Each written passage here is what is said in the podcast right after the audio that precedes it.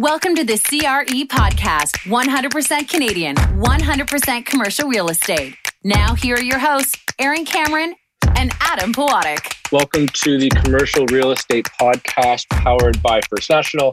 As always, I'm Aaron Cameron. With me is Adam Pawatic. Got a really great topic today, and I'm going to throw it out there we just realized that we've got our first doctor as a guest. You know, we like to celebrate different things on the podcast. We're almost at 300 episodes. Took us 200 and something to get to the first doctor, but we finally did it. Our topic today is really about, well, it's about a lot of things. There's things that I probably don't necessarily understand as well as I should, but it's about the use of technology and the way in which real estate users and operators need to focus more on the well being of their tenants and their occupiers. So, our guest today, a gentleman named Matthew Trowbridge, MD, MPH, Chief Medical Officer at the International Well Building Institute, and the Associate Professor University of Virginia School of Medicine.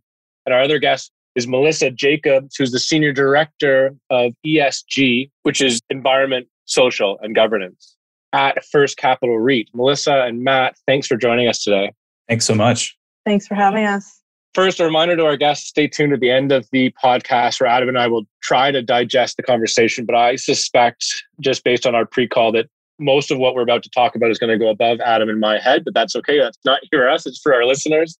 We're going to go backwards first, as we always do, just kind of figure out who these individuals are and how they ended up where they are today. So, Melissa, let's start with you. Maybe just talk about how you ended up at First Capital, why real estate, why ESG, like what brought you here today? I grew up in Thunder Bay, Ontario, Northwestern Ontario. So I've always had that exposure to nature, to wildlife, and I've always had an appreciation of it. So somewhere along the way, as I was trying to think about what I was going to do when I went to university, the environmental studies program caught my attention.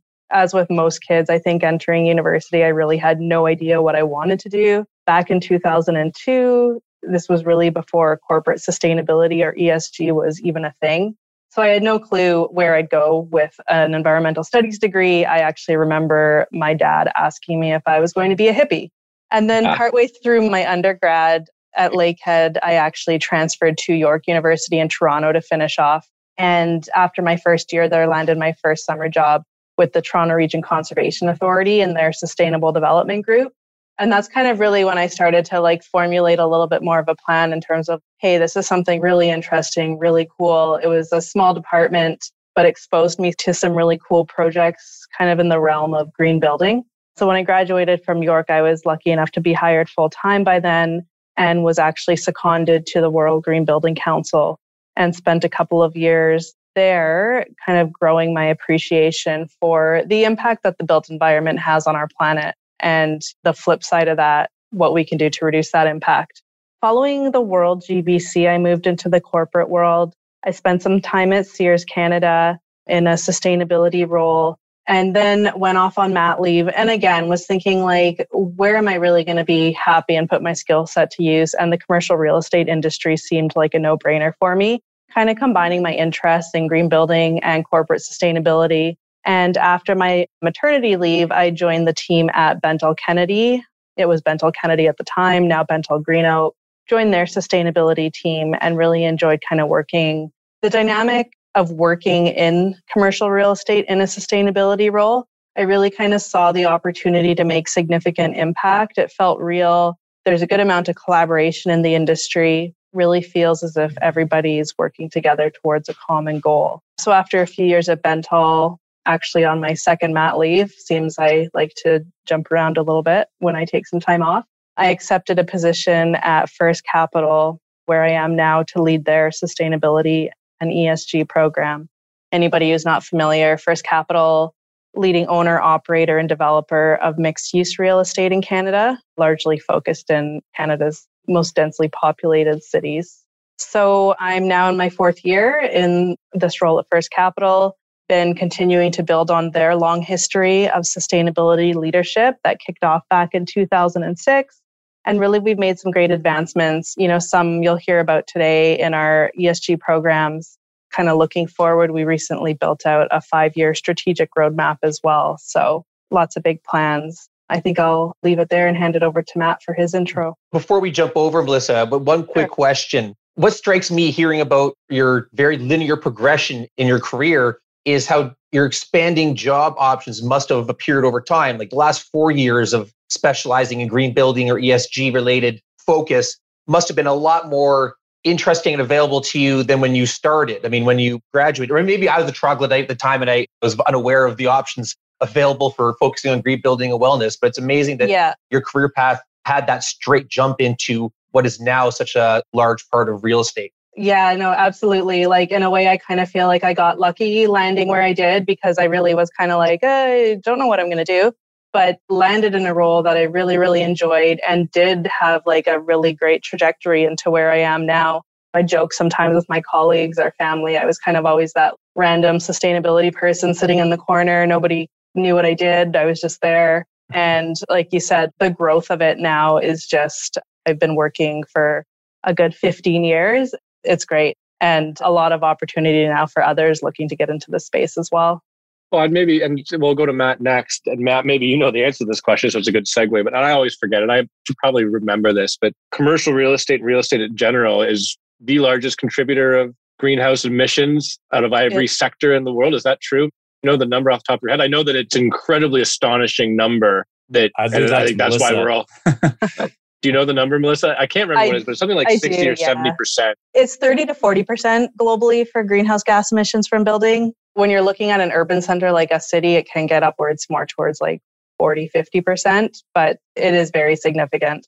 that's one of the main drivers why this is getting so much attention and is really just changing the way that we all view real estate. Let's save that conversation for later. Matt, let's do your background first. The doctor, the first doctor we've had on this podcast. Thanks for taking the time to come on, Matt. We really appreciate it.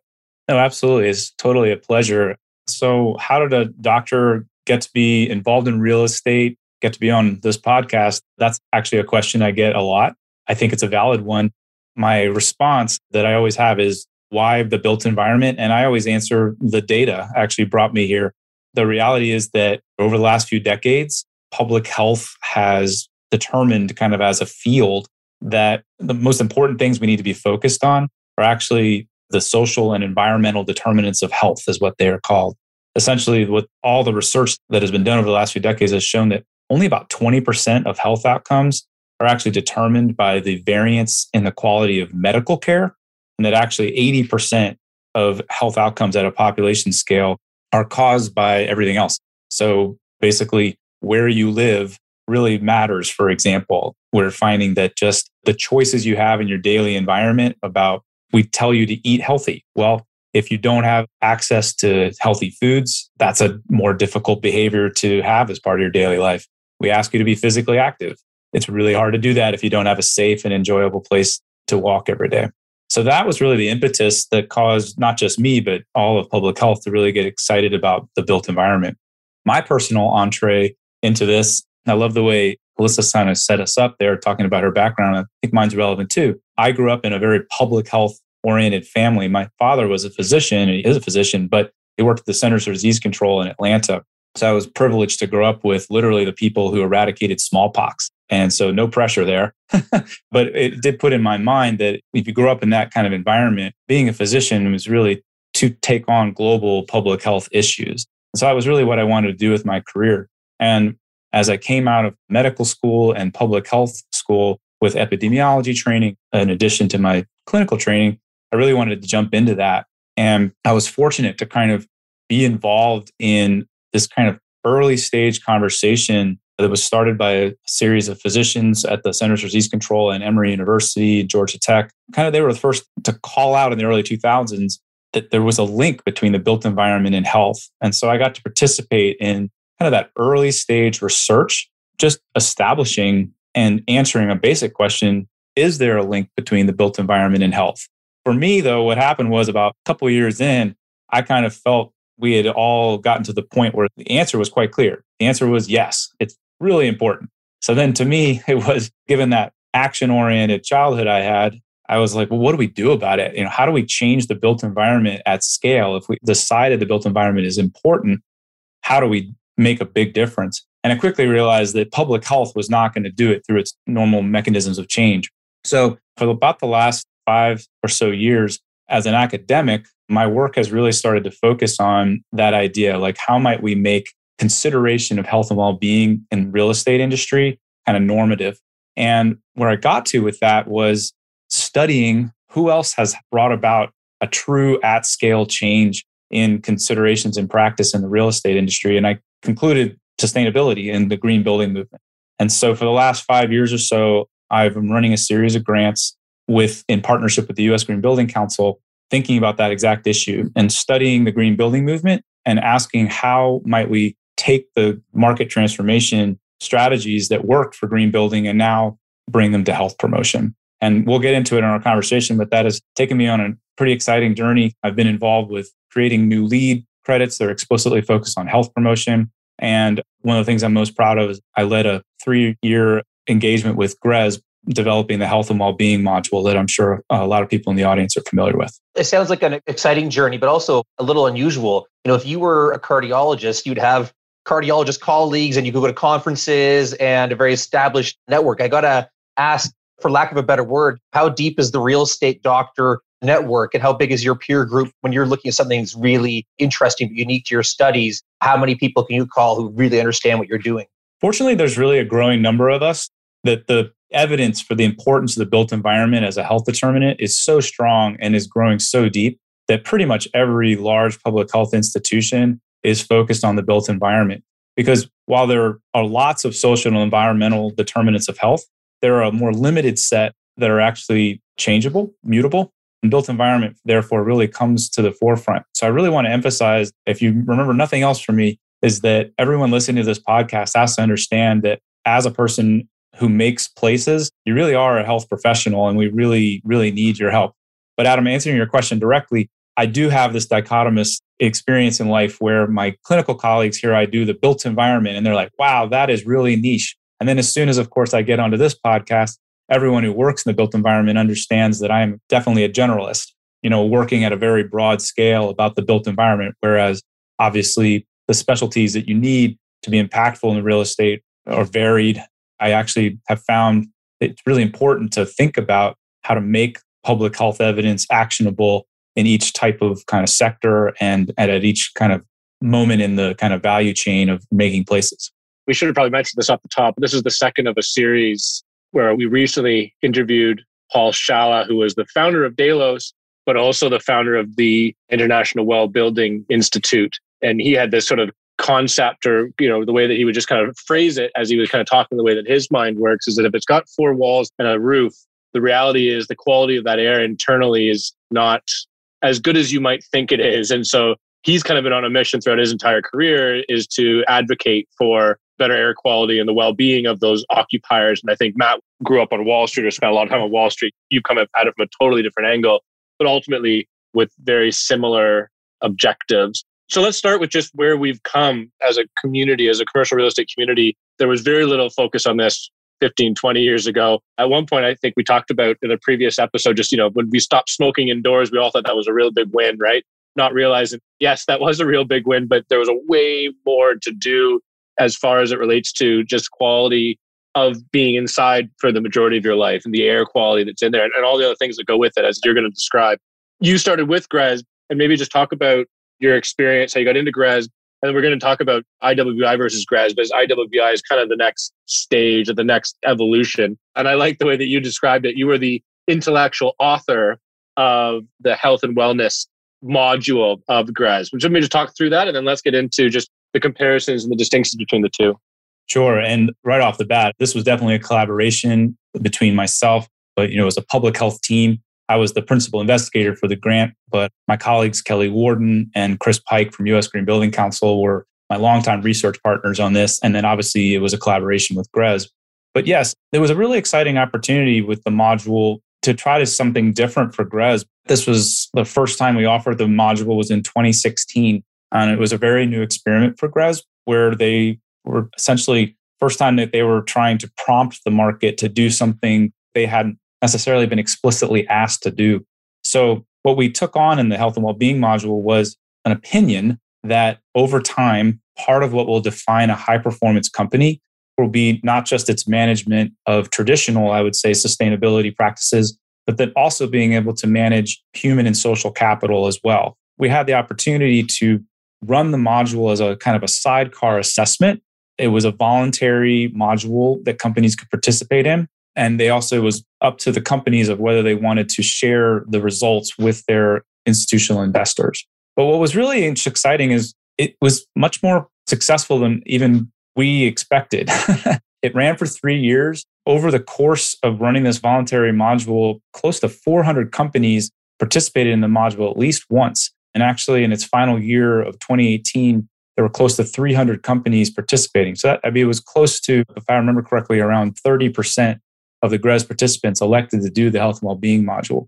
I think that alone, and remember, this was happening a few years ago, you know, not during COVID. This was two, three years ago. There was already a strong sense that I think companies found that health and well-being story was compelling to their investors and that it made meaningful change and created a new kind of opportunity for differentiation one of the things I'm really proud of is that we heard a lot of anecdotal stories about how being forced to think about questions like Do you have someone in your organization explicitly in charge of health and well being concerns, both internally for your own employees and tenants, and then externally for the communities in which your assets reside?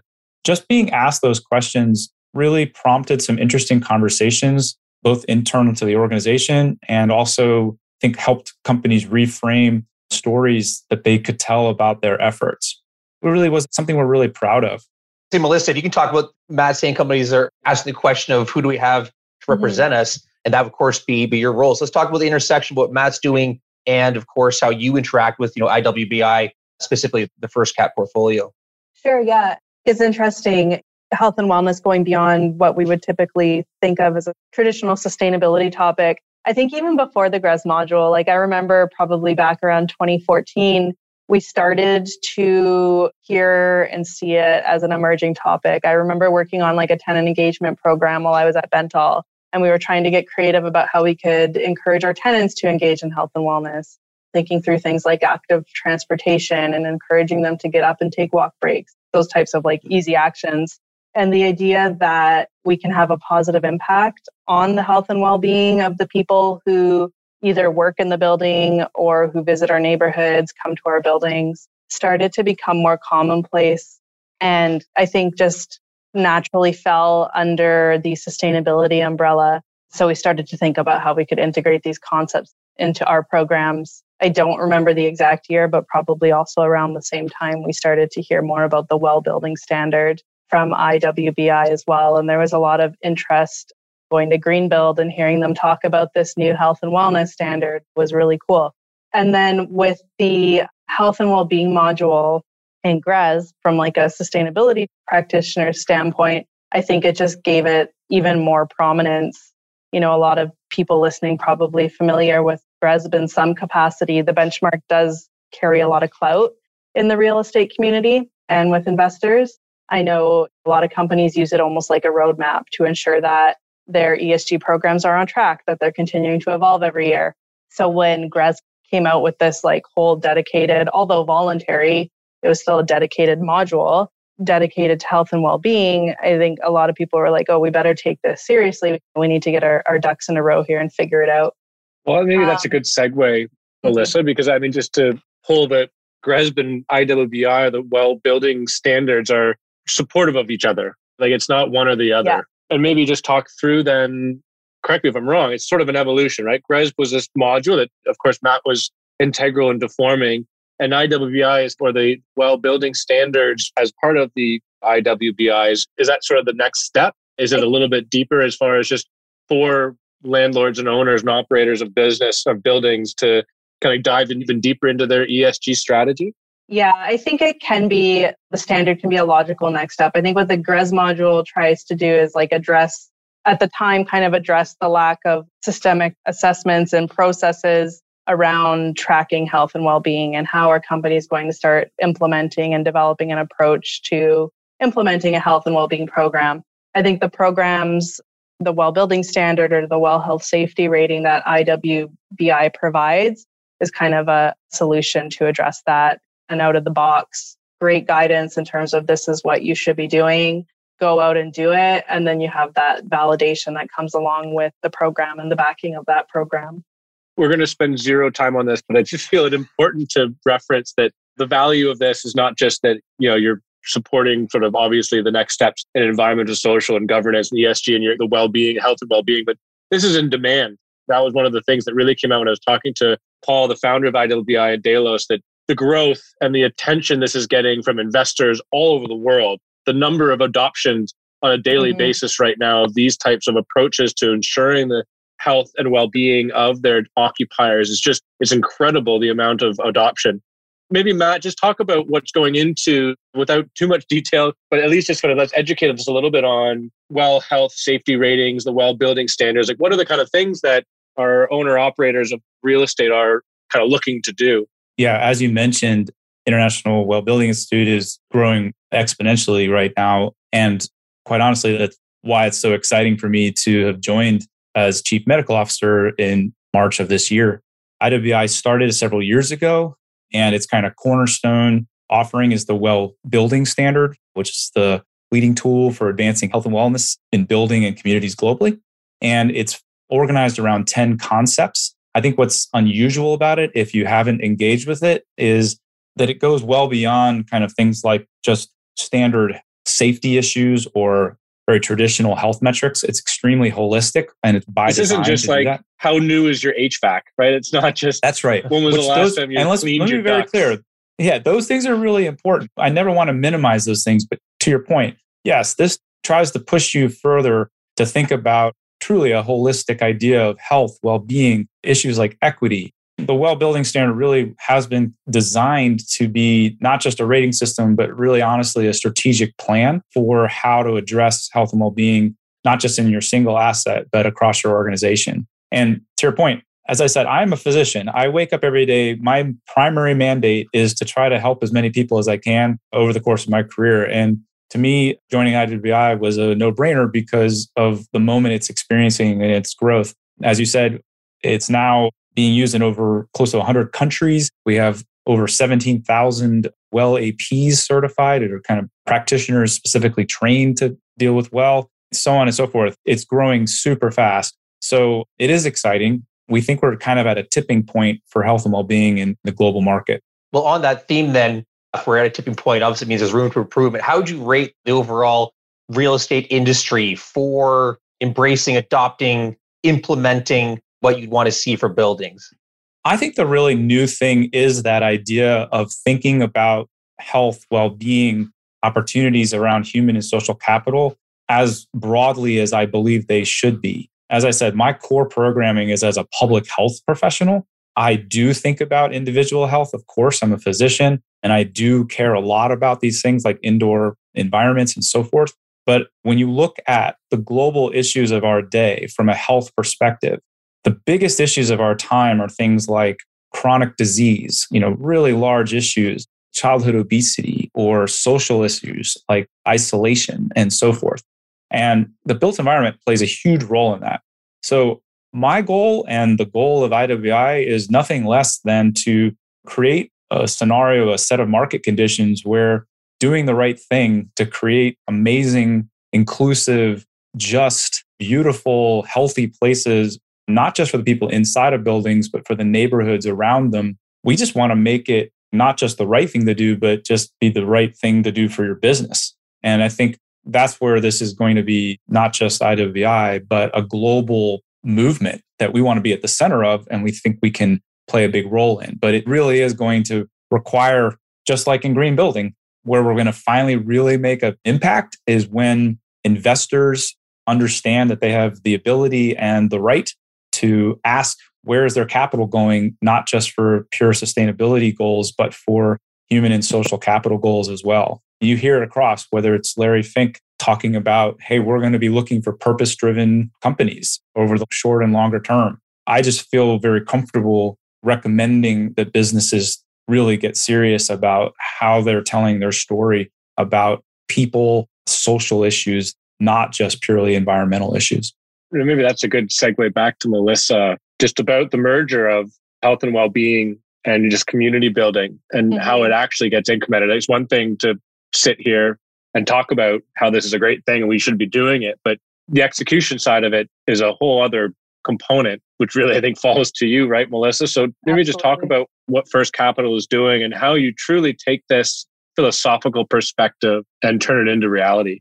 You mentioned kind of the community building piece. You know, First Capital really being purpose driven in that our purpose being to create thriving urban neighborhoods. And I think health and well being, we're recognizing is a really important part of that. Healthy communities obviously contribute to thriving communities.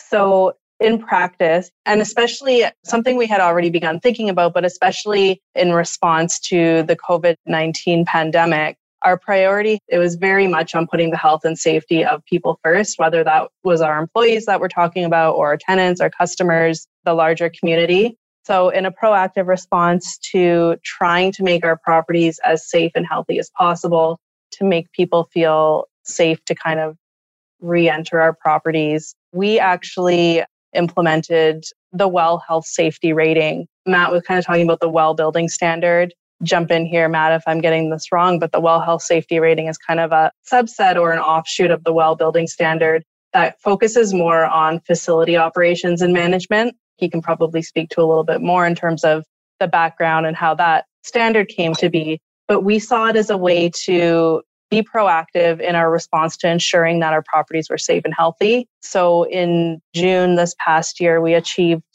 the first well health safety rating amongst Canada's retail REITs. The rating was granted to 35 of our buildings across Canada, shopping centers, mixed use properties, and we also have several office spaces that were certified.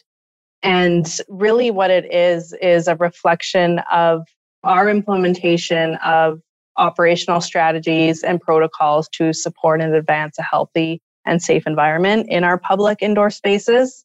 It was talking about like the practical side of things, the implementation side of things, it truly was a team effort. Definitely did not just fall to me. It was a team effort across our operations team.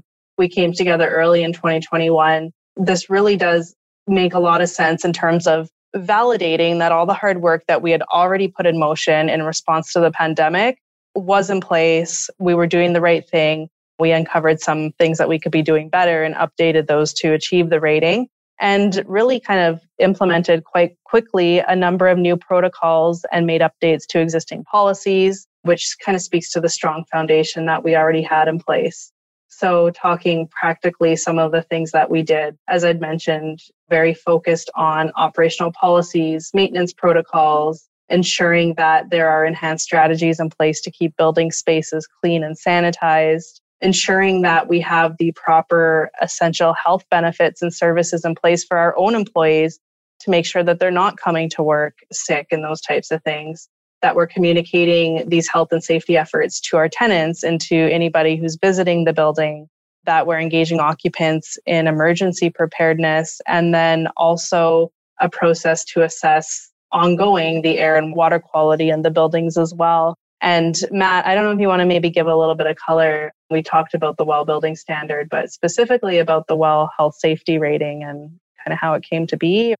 Sure. Yeah. Well, the health safety rating really is a unique product for us. And really, it did set us off on this trajectory that we're on. It's the first rating system that we explicitly designed to be implemented at more of that portfolio scale. It was generated in direct response to demand from Fortune 500 companies as the pandemic began. There was a realization that companies needed to have a clear signal to their employees and to their customers that they were taking deliberate evidence based steps to do everything possible to make their buildings as safe as possible at a combination of policy levels and everything you can think of. And so the health safety rating was launched very quickly and what's really exciting for us is you heard it in the way Melissa was saying is that it's a very new opportunity for us to kind of engage directly more at kind of a C suite level with groups rather than just one project, but to really be thinking with companies and investors like,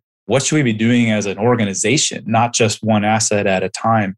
And again, that's why it's a no brainer for me to join at this moment in IWI's history because as I mentioned in the way I introduced myself, my brain really lights up when we have the opportunity to take on like really big public health issues. And I think this is just the beginning. So both of you are clearly early adopters in this field of study, whether that's you with your medical degree, the Melissa with First Capital, obviously at the very forefront of this. We'll start with Melissa. What would you say to late adopters of this, late embracers, people that uh, now maybe realize that they got to get going on this, but don't have a solid strategy and plan. What's the low hanging fruit? What's the business case for this? What can they get going to remove some of the inertia that's classic in real estate that doesn't want to change too fast for any reason? Yeah, well, I think the beauty of like some of these programs that we've seen emerge, and there's the Well Health Rating System. We've seen a couple programs emerge directly in response to COVID 19. It's obviously shone a spotlight on the urgent need for proper health and wellness programs to put in place. But I think choosing the program that appears to be the right fit for your asset mix or asset types, whatever it might be, they really do provide guidance, whether you go through with certification or not, provide that good guidance in terms of here's a plan, these are the areas that you should be looking at, and this is what you should be executing on. You don't have to start it from scratch and come up with a program on your own. There's a lot out there. The research has been done. Like, obviously, IWBI has Matt and I'm sure many, many others behind the scenes ensuring that this is top of the line, ready to go. So, that would be my advice. I also feel that 2022 is going to be a year where having a story to tell about health, well being, equity, it's going to go from a nice to have to a requirement. The things that we're monitoring closely are things like what is expected to be regulation from the SEC here in the United States around things like human and social capital disclosures. We also have things like in the EU, European Union, things like the social taxonomy that's in draft form to go along with the environmental taxonomy. Obviously, in Asian markets, disclosure on ESG, that's already been in place for several years now. And you're starting to see groups in Asia starting to write in things like well into their use of proceeds for green bonds. I think this is a, to your point, Adam, as I've studied the green building movement, there are predictable stages of market development and everybody plays a role. I think we're at an early stage in the health and well being market development. So it still feels like kind of an exciting new thing. I honestly do really recommend, though, given things like COVID, which is not causing this movement, as I said, but it has catalyzed it and pulled this trend forward. I think that the speed at which, whether it's your institutional investors or the general public, are going to demand to know what your company's purpose is, how you are taking action on these social issues. I don't think it's going to take as long for that to become something that is demanded of companies more than just a nice to have. I'll say First National is moving offices to 16 York, a building recently developed by Cadillac Fairview, and it is well certified, and we're very excited for that. Now, I think they're leaders just like First Capital is, but I think there would be a lot more people seeing that well certification emblem or logo on the building entrance where they work, or hopefully in apartments and condos all over the world sooner rather than later. We're almost out of time, guys. So why don't we? And the last line of discussion is really around where are we going now, right? We kind of talked about current state, and clearly there's a lot of growth still, but it's not just what you guys have talked about, or not just what the modules or the standards have today. There's got to be new layers. I'm sure Matt, you lie awake at night thinking about what are the next steps. Melissa, we'll go to you first. Like, what is it that you're thinking about? Part of the challenge with real estate, we all know this, is that you don't just think about it and then build it, and three months later it's out of the ground, right? It takes mm-hmm. 10 years. So, what you're thinking about today is ultimately what's going to be delivered to your occupiers in 10 years. So, you kind of have to be a futurist to a certain degree. What is it that you're thinking about to try to get into your development plans so that when your communities are built, they have the sort of the current thinking in place? Yeah, so I think traditionally thought of as an environmental issue, but I do think it's a huge health, safety, and well being issue as well as the issue of climate change, obviously. So, when thinking about our standing assets, when thinking about our new developments, really kind of tackling the resilience aspect there and ensuring that we can respond to a changing climate in a way that will keep our tenants and our community members safer and allow our assets to kind of rebound more quickly as well in the face of any of these events as we deal with a crisis such as COVID 19, it's tempting to take our eye off of some of the environmental challenges as well. I think we need to tackle them in tandem. And I think, if anything, what COVID 19 has showed us is that we can respond quickly to a crisis. Industry collaboration is achievable. So, looking ahead, we really have an opportunity to kind of redefine, kind of talking big picture here, but our planet's future by setting more ambitious sustainability goals and shortening the time frame in which we can deliver on them just like we all kind of had to rally together and figure out how to deal with this global pandemic. So thinking climate change extreme heat illness related to that fatalities injuries from extreme weather not to get all doom and gloom but like that's kind of where you start to see the health and well-being thing come in air pollution from wildfire thinking about how our assets can help to reduce the impacts on people from these climate change threats that we're seeing out there. Some big issues for sure, but the ones we've got to tackle. Matt, I'll ask you next. Obviously, the work you're doing here, this could be legacy work. You know, I don't know what else your resume looks mm. like outside of what we're focused on here, but you know, this is a real opportunity, I think, to make a change in the world. What's the next couple of steps, next couple of levels you can see this going to? It is really exciting where we're at right now. And I genuinely do feel a path ahead where I think I'm going to hopefully, in collaboration with everybody listening to this podcast, I think we are going to get to that point where health, well being, equity issues related to people are as commonly discussed in real estate as environmental issues have come to be. And that's really exciting to me. We absolutely have to do this. It's not just that we should, it's we have to for the issues that face our world today. But I also do feel it's good business. As I mentioned before, I genuinely do feel that the leading companies will have a really strong story to tell at an organizational scale in terms of the policies they have, in terms of really having clear leadership on these issues. And then even at the asset level, I genuinely believe that there will come a time fairly quickly that tier one tenants are going to be asking for certifications like well to go along with explicit environmental certifications so I just think that it's good business to your point. I mean, one thing I've learned from studying the green building movement is to your point about 10 years for a major project. The worst thing you can do is miss a trend and create an asset that is obsolete in some form. And I know I do work for IWBI, but I really genuinely do feel that health and well being as a category is something that's really coming quite strongly. Yeah, Matt, you kind of mentioned a couple times that, you know, being the precipice. And I feel that tenants like you know First National are looking for a new office just a couple of years ago, and we're getting ready to move into it now. That would be top of mind to have that kind of certification, but it's not table stakes yet for the majority of tenants. It's something that you seek out, but it's not just something that tenants expect to have in the absence of detriment. It's more like it's still in the category of an addition to the building. So that would be a shift in mindset where you have to have it or you're just out of the game. I would add the one caveat to that, the one cautionary tale is that even when we just did the health and well-being module, examples like First Capital, they do exist where one thing we realized is that externalities are not just negative, there's positive externalities too, by which I mean before you have something like a well or a GRESB health and well-being module out on the market, there are companies, leaders like First Capital doing great stuff on thriving. You just don't know about it. And so one thing that was really abundantly clear is that companies that really loved the health and well-being module from GRESB and didn't want it to just go away, even though the indicators did make it into core assessment, were the ones who suddenly had a lot going on and they had a chance to tell their story about that.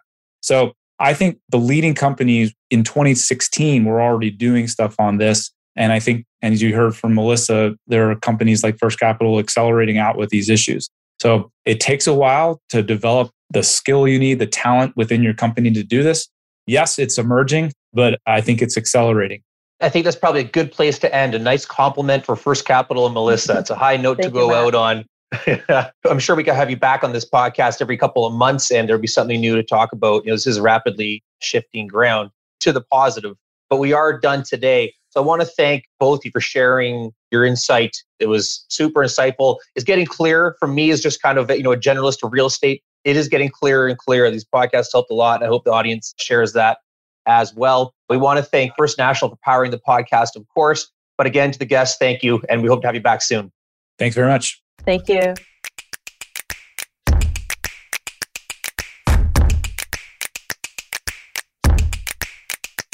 All right, welcome to the CRE After Show where we digest the conversation we just had. And I started off the top about how excited I was about the discussion. First doctor, yay, thank you. Check that one off the list. And man, oh man, when you're talking to somebody with that kind of background, where, you know, and he even said it, his life objective goal is to just help as many people as possible. And it kind of led him to the built form as almost like low hanging fruit. I can't remember how he described it, but there's just so much growth and benefit to be earned or gained through changing the way that human society interact, use, build real estate. Kind of impactful just to hear it coming out of somebody that's that smart. Definitely uh interesting career path. I'm sure a lot of people entering med school don't envision a real estate related career at some point further down the road. That's why I asked the question too about you know, how many of your peers do you have. But actually sounds like maybe there was more than I thought, that there is more significant medical expertise thinking about where we live and work. So encouraging to hear. Great conversation all around. Something that really stuck out for me, and I believe this is Matt that said it, the importance of getting investors on board. ESG's had a lot of discussion in the last handful of years. We've talked in various episodes about there's an attributable dollar value to investments that rank well in that category. But you only talk for so long. You know, investment dollars is what's going to accelerate it. And you know, Matt did highlight that transitioning from talking about it to action is here. And of course, the real estate, you know, money's always evolved, and so that's what you want to see is you know significant investment dollars backing that up. We covered so much; it's tough for us to just do a quick after show on the discussion.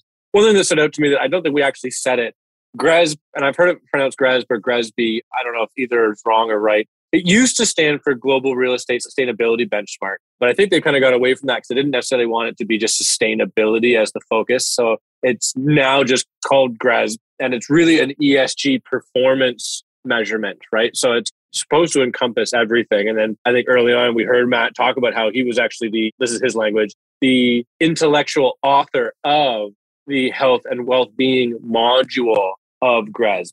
So GRESB is a ESG performance metric for investors, operators, and people looking to just participate in the commercial real estate space. And he contributed to the health and well-being component. And then, of course, once you take that, that was the start. And then IWBI is just a whole, I think, more deep, larger component or threshold for measuring the health and well-being of commercial real estate. I wasn't sure we made that clear.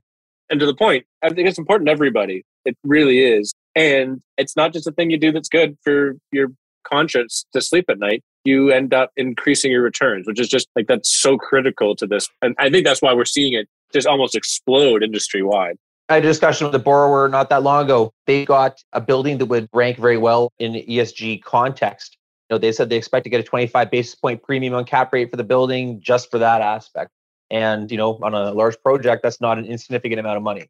Not just on a valuation perspective, people paying up, right, for the inherent value in the long run, right? Because I think right now it's kind of like, yeah, like people really want a well certified building or they want to know that you have a GRES certification if, they're going to invest money or LEED or BOMA or, or any of the other different certifications.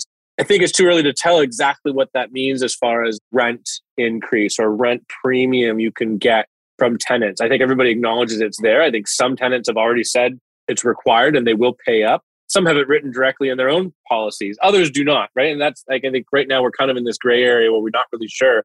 But I think in the future it's going to become almost a mandatory thing. And I think employees will start doing it too.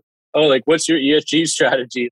What kind of office building do you work in? Does it have these certifications? If no, then no, I'm going to take my talents to South Beach, take my talents to somewhere else that does offer these things or is taking these things more seriously. I just think that's where it's going. Like you can just kind of feel it. We're just at the very beginning, but I think that's why clients like yours are saying people will pay up now, knowing in the long run it's going to result in a way higher returns. Well, you mentioned in the interview that First National, our new building, is a well certified building.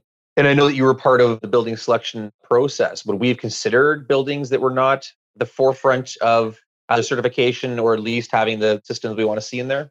Well, I mean, remember that process went through four, five, six years ago. I can't even remember now when the whole process started. Before, I don't even know if IWBI existed at the time. I think we were focused on ensuring ownership and operations were a major institution. So Cadillac Fairview clearly qualifying as one of those. I think at the time that was kind of our focus is we wanted to make sure that whoever was the developer, owner, operator was a major institution, knowing full well that then you get top quality, best in class, everything else.